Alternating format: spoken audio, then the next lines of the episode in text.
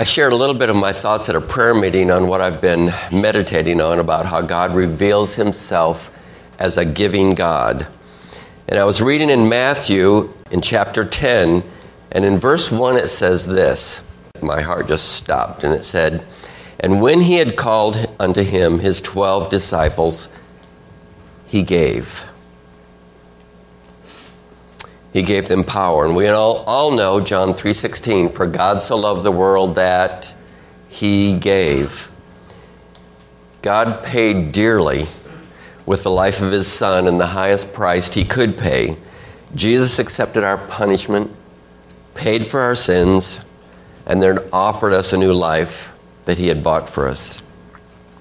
And he offered all of this to everyone for eternity. And just some more in Luke 10 19, when he commissioned the 70 to go out, it says, Behold, I give unto you power. Matthew 13 11, regarding the understanding of the parables, he said, Because it is given unto you.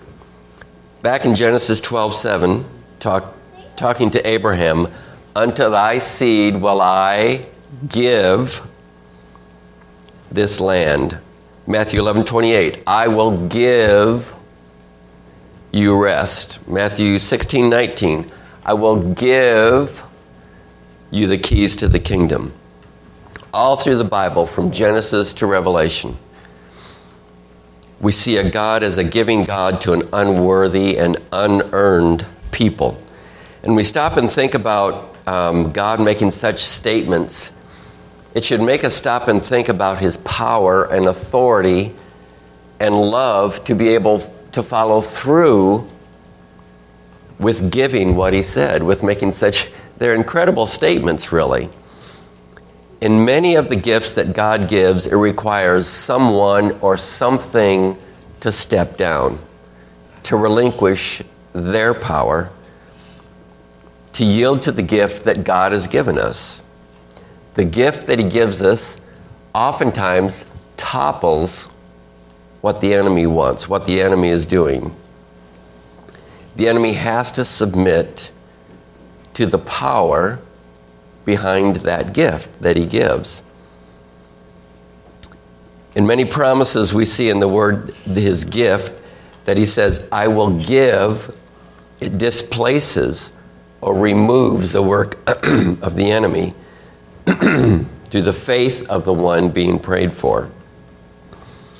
When he says, I give you authority over all the power of the enemy, the enemy heard it, and because God said it, he knew he had to give up something. Jesus knew he had the authority, and the devil knew that Jesus had the authority. Jesus didn't ask the devil, Is it okay if I do this?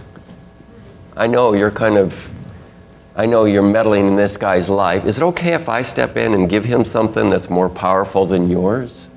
He didn't ask him that. And do we see it as something God actually gives to us, like a, like a gift in a box? You know, when he sent the 12 out, did he said, John, here's your, your power. Here's your power. Matthew, here's your power. Don't abuse it.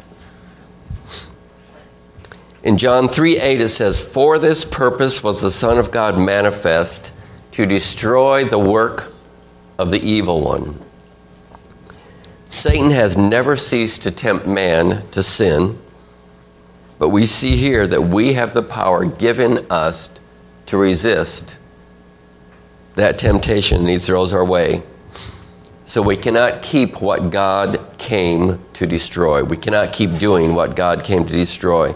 We need to submit to the work of the Holy Spirit to conquer those things that Satan uses to tempt us.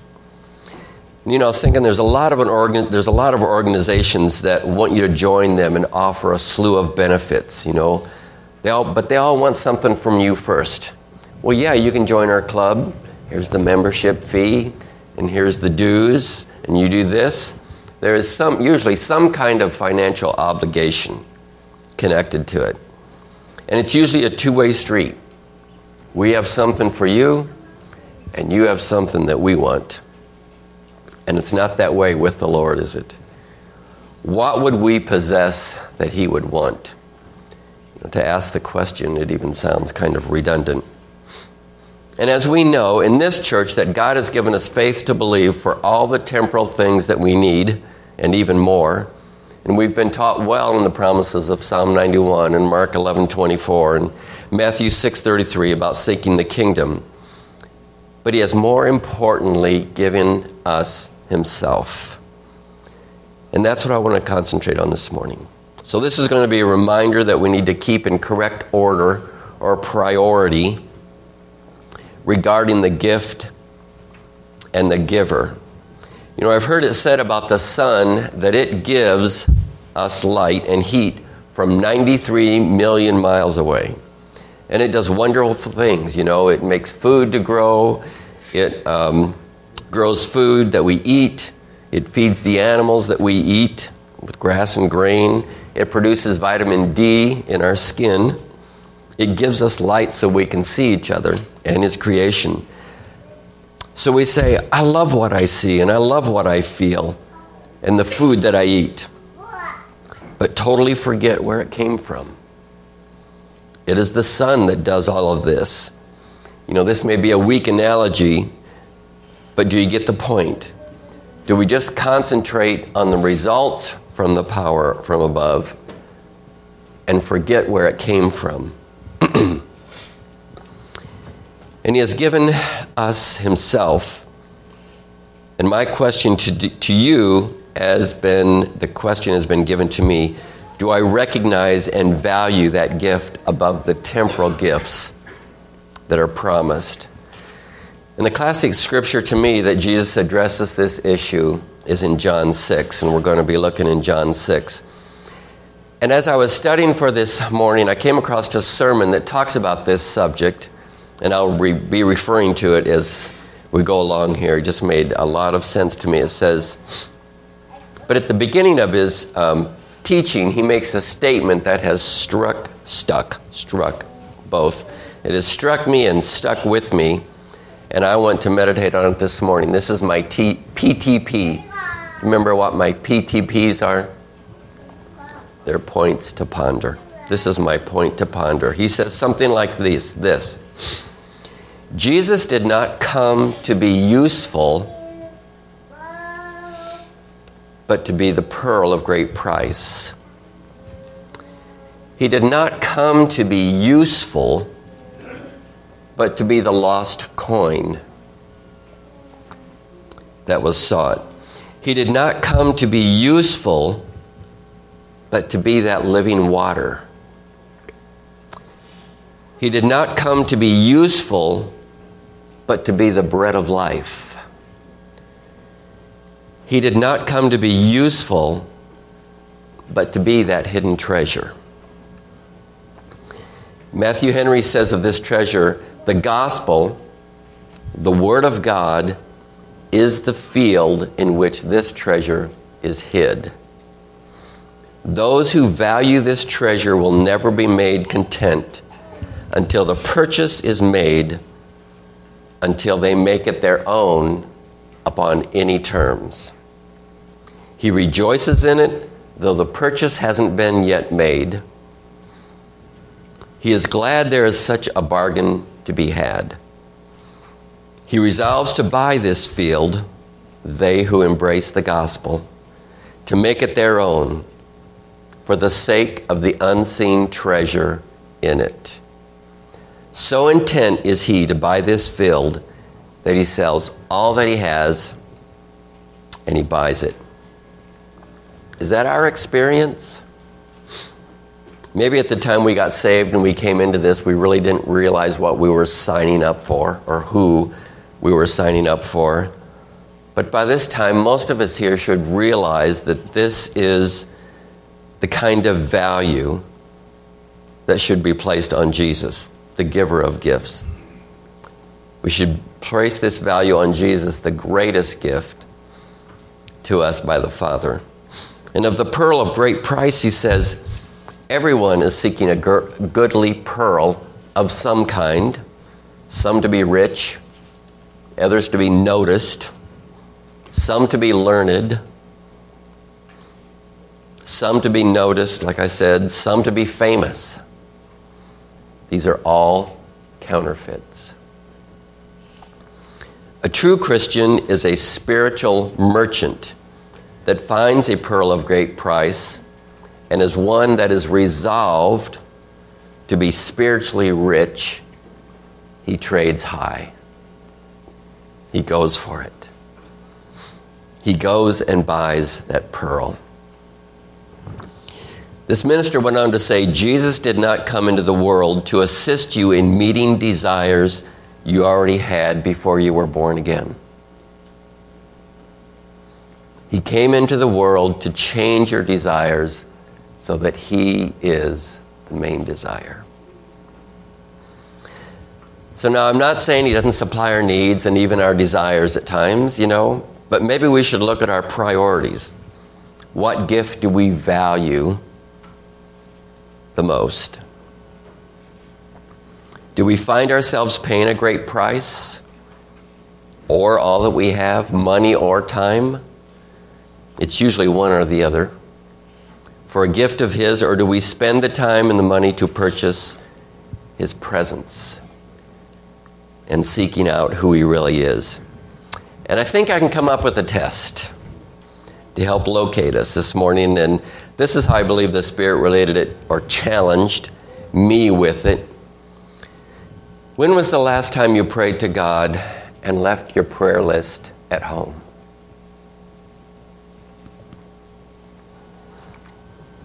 You get all alone with God and you say, You're all I want. You're all I need. All I want is fellowship and a closeness and ears to hear what you want to tell me today. Nothing else. I want to walk with you and in this Spirit more than anything else. I want your presence and peace more than anything else today. You know, I speak as a fellow learner along with you. Sometimes, like I feel like I've been in the stands and not on the track all the time. You know, when I think about this, it sobers me. So, Let's look at John 6. This is written in three sections or three discourses. The first is the feeding of the loaves and the fishes to the 5,000. We all know the story. We're going to read through it quickly here in a little bit. And the second is this short section of where, we're on the, where they were on the water.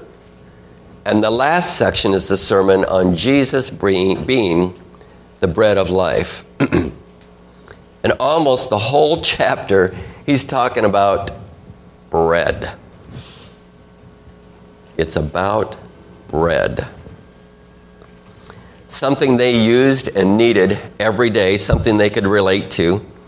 The first section is about Jesus giving them bread for their stomachs, and this section relates to the last section. And the last section is about the bread of life, and it refers back to the first section. You know, it's really an amazing passage, the beginning of it there's 5,000 peoples, people following him, sitting on the mountain, and at the end, let's make him king. 24 hours later, he says and explains who the bread really is. Let's crucify him. In a 24 hour period. Because we all know at the end of that, it says, From that time, many walked no more with him. You know, it's kind of always been that way. When people see miracles and signs, they say, We've found our Messiah. But when Jesus tells them what it will be like to follow Jesus here on the earth, many, many walk away, and they still do. They still do today. When Jesus was useful to them, they wanted to crown him king. When he told them he was the bread of life, they had to eat him. They wanted to crucify him. So let's read in John 6. I'm going to read 1 through 14. After these things, Jesus went over the Sea of Galilee, which is the Sea of Tiberias. And a great multitude followed him because they saw his miracles which he did on them that were diseased. And Jesus went up into a mountain and sat there with his disciples. And the Passover, a feast of the Jews, was near. When Jesus then lifted up his eyes and saw a great company come unto him, he said to Philip, When shall we buy food or bread that these may eat? And this he said to prove him, for he knew what he would do. And Peter answered him, Two hundred pennyworth of bread is not sufficient for them, that every one of them may take a little. One of his disciples, Andrew, Simon, Peter's brother, said unto him, There is a lad here which has five barley loaves and two small fishes, but what are they among so many?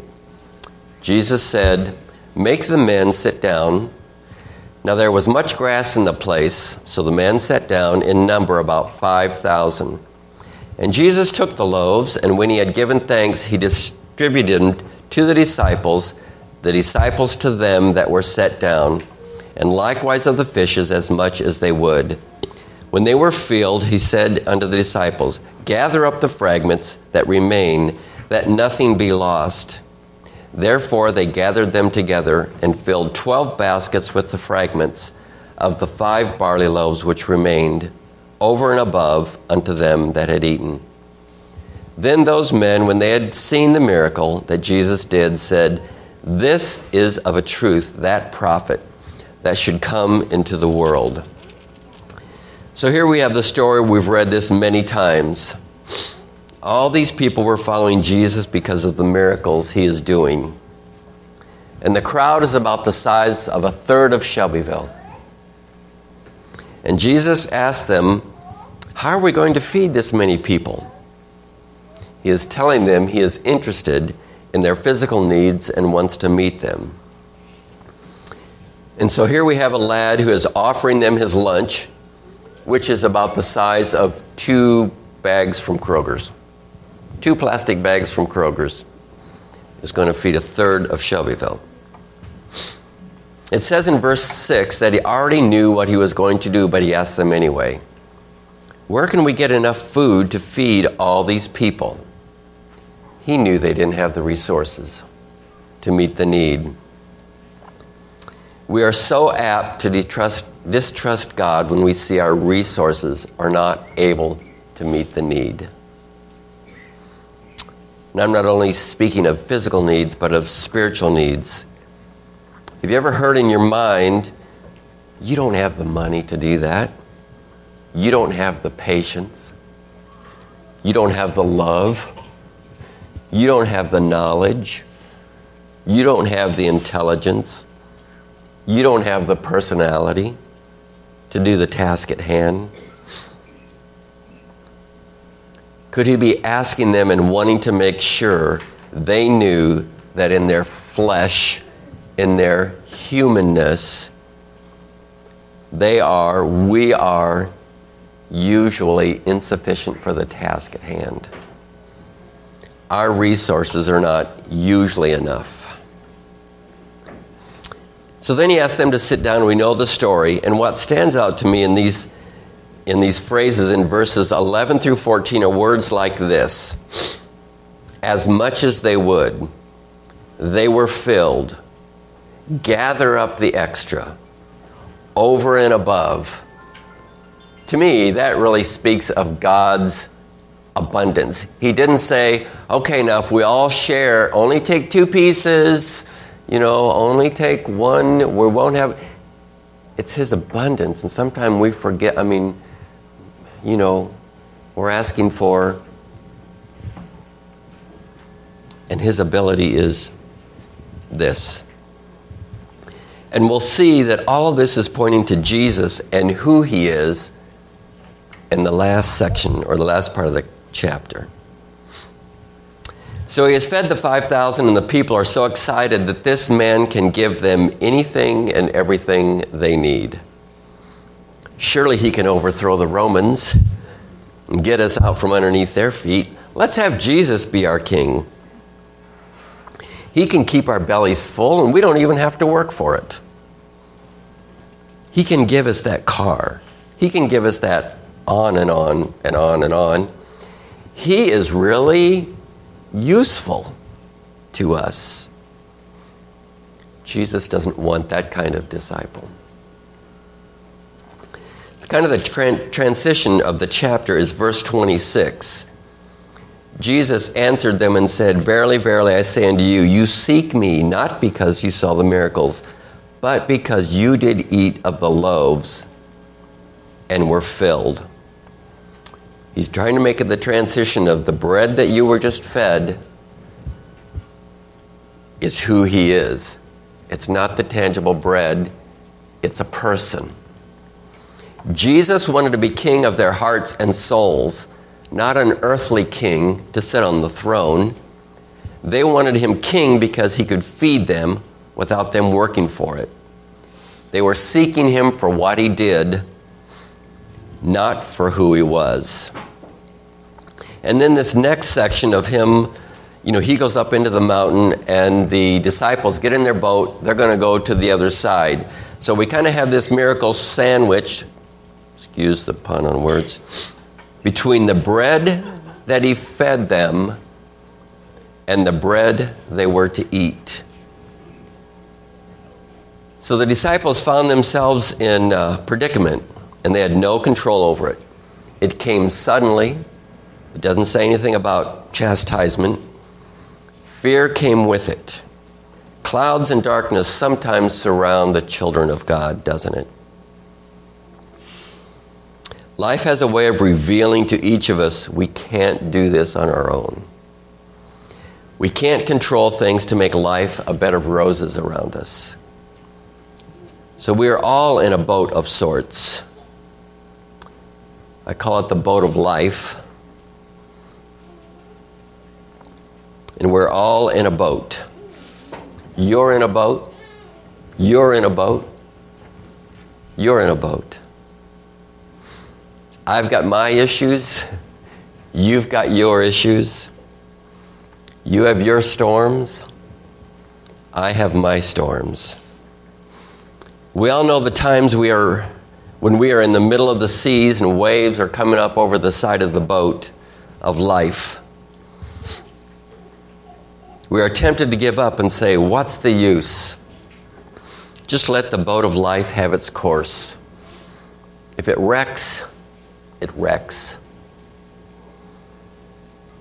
In Mark 6, about this account, he says, He saw them toiling and rowing, for the wind was contrary. He was up on the mountain. He could actually see them, they didn't know it. This says to me that Jesus sees us in our boat of life even when we sometimes forget He does.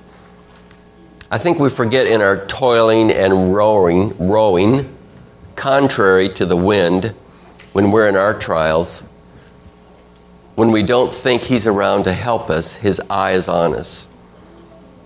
As far as the disciples knew, He was still in the mountain praying, oblivious to their situation, but He wasn't. He had His eyes on them, and knew it all, and he came at an appointed time. Why didn't he keep them from the storm? Why didn't he keep them smooth sailing? he had the power to do that. For some reason, he waited until they were afraid. Fear of not getting out of this situation, fear of a loss of life. It was too far to swim back to the shore. He was exhibiting to the disciples another one of his gifts that comes when making him their supreme gift the bread of life. So, what we need, what this says to me, is we need Jesus in our boat. What we need is a relationship with Jesus that we can know and abide in a closeness that is stronger than the fear that comes that tries to arise in our trials. And I believe that is what he is talking about in the rest of the chapter, that we must partake of him. So, again, verse 26 is our transition verse. He starts making the difference between the bread of the 5,000 to himself as the living bread.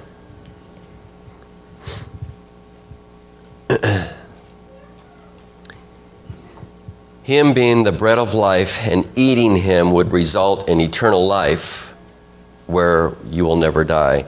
He says, You are seeking me for the wrong reasons. He tells them, You are seeking me because I filled your stomachs. You are seeking me because I am useful to you. Their excitement was that Jesus could take away their hunger, not take away their sins. And as long as we would as long as he would feed their bodies, they thought he was great. They wanted to make him their king. While he was and while he spent much time ministering and saving their bodies, the real purpose was to save their souls.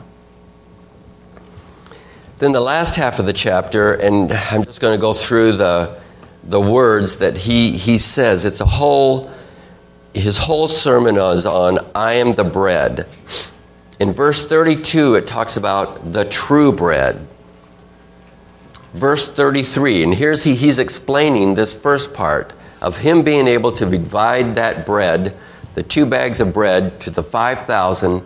Now he's talking about he is able to do that to every one of them, but he is the bread of life. He's not the bread that will last you till the next meal He's the everything. In verse 32, it says, he talks about the true bread. Verse 33, bread of God is he which cometh. Verse 35, I am the bread of life.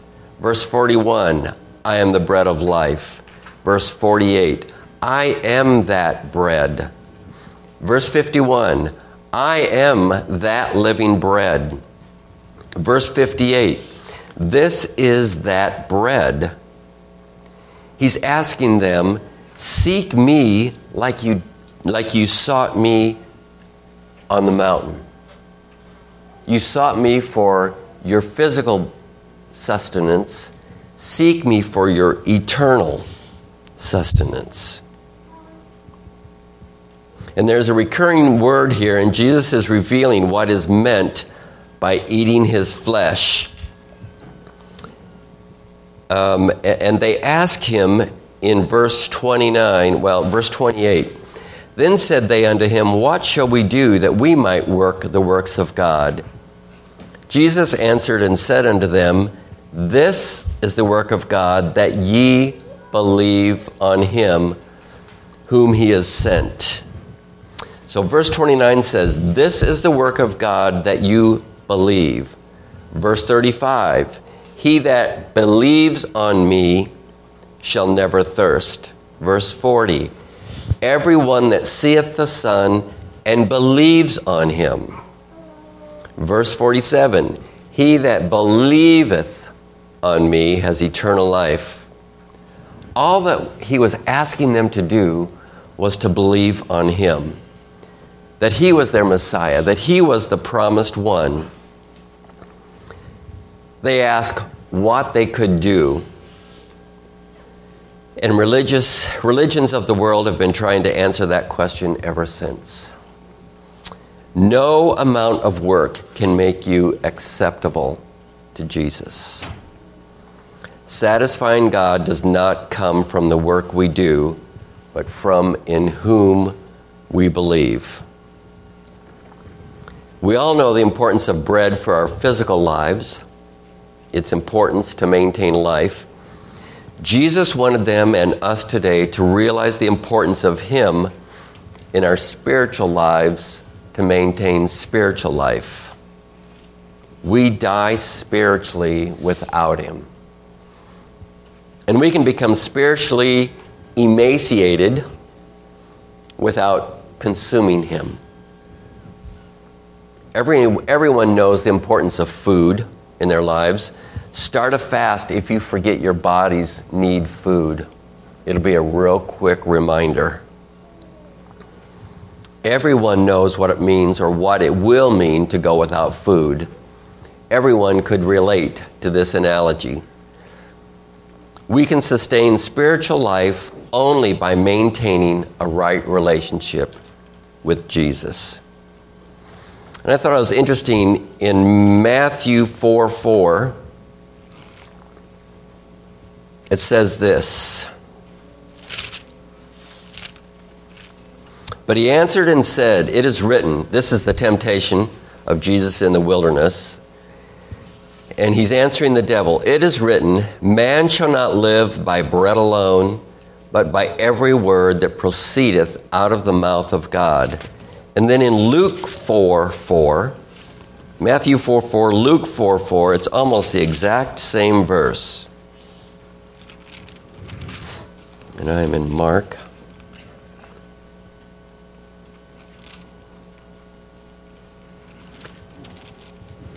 In Luke 4 4, and Jesus answered him, saying, It is written, that man shall not live by bread alone, but by every word of God. It's almost word for word there. It's the account of Satan tempting Jesus in the wilderness. Man shall not live by bread alone, but by every word of God. This is Jesus refuting the devil's temptation, and he's using um, the same weapon, the Word of God, by the same thought as he was telling the people here in John 6. This is how you live. This is how you. Re- it's the Word of God. Where else do we hear about the bread and the blood? Is at the institution of the Lord's Supper. So let's turn to Matthew 26.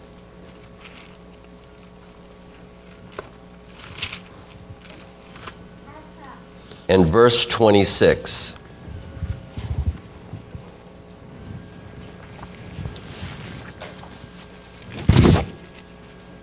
Matthew 26, verse 26. I think I have that right.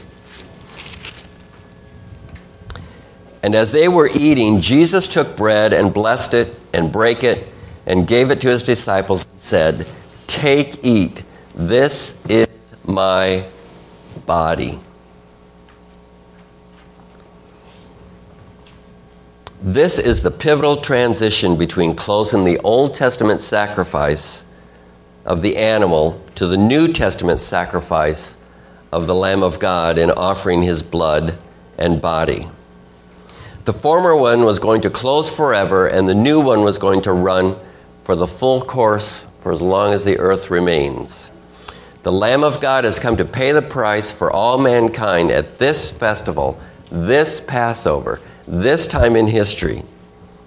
Because it says in verse 28 for this is my blood of the new covenant, which is shed for many for the remission of sins.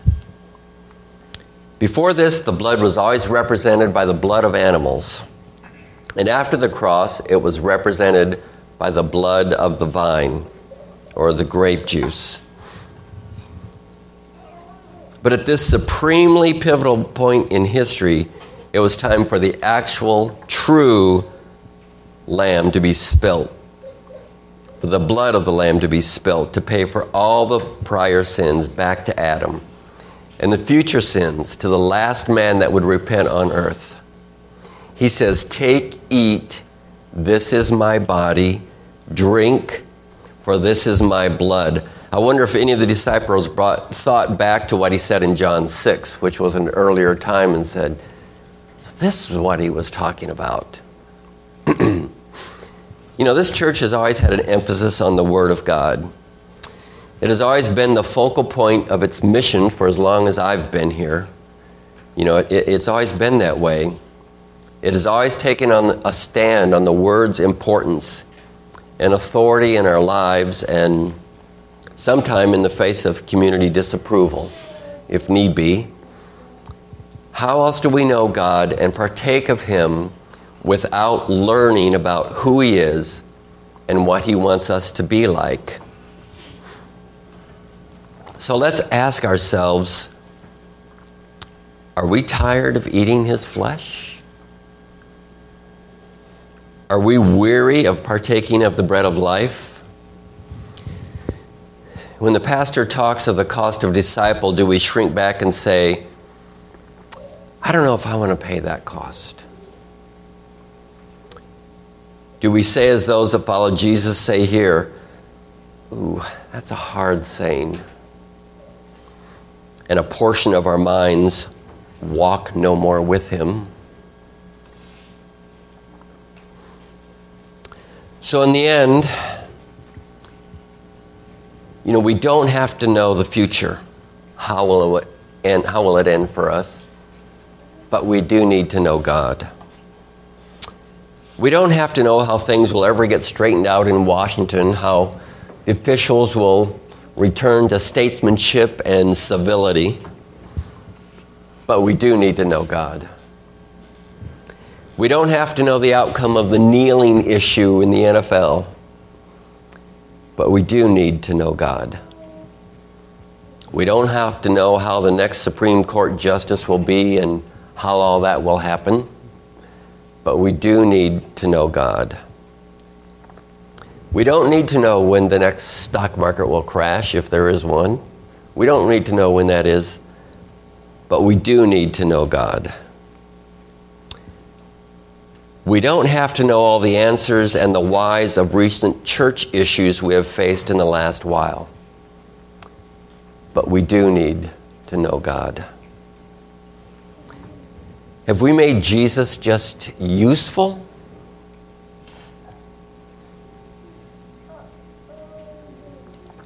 What must we do to do the works of God? Believe on Him whom He has sent. That's what he's asking us to do. Let's pray.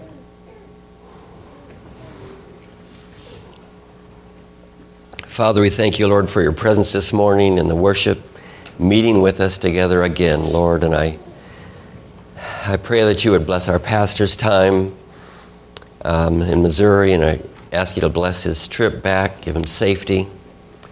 And everyone and the families that are represented here today, Lord, I ask that you would um, give us that newness, give us that grace to see you who you really are again and kind of set things down and take stock about what our pearl of great price is and what it should be. Father, we thank you for our time spent together, Lord, and we ask you to, again, bless our day, keep everybody safe, Lord, in Jesus' name.